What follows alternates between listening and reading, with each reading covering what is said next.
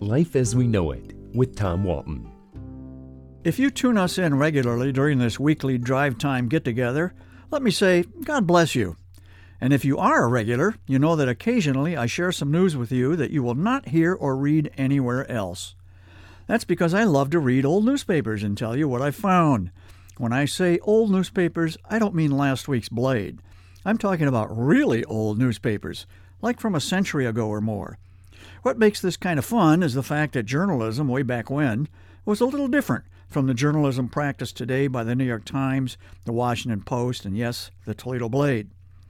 It was not always done well in those days, but it was never dull. So let me share a story with you that I'm still not sure how to digest. Come to think of it, given the nature of the story, I'm not even sure digest is the right word here.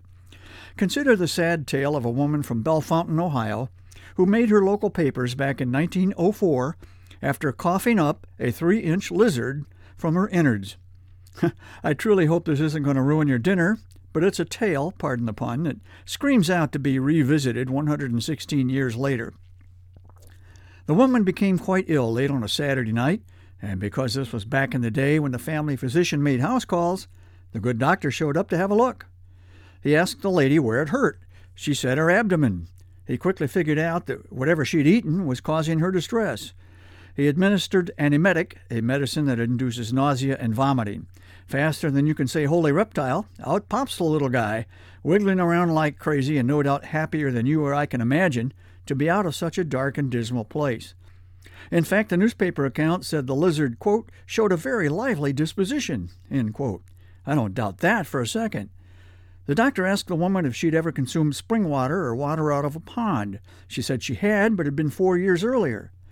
The physician concluded that somehow his patient had ingested and incubated the tiny dude, and that the critter was the source of her ongoing stomach problems.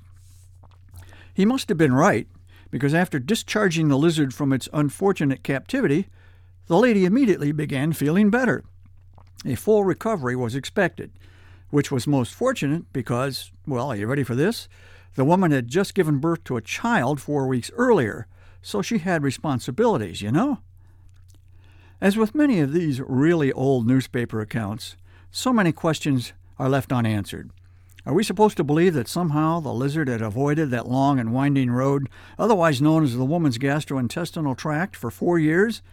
How'd it get there in the first place? I'm guessing nobody, much less a pregnant woman, would swallow a lizard. A goldfish, maybe, but not a lizard.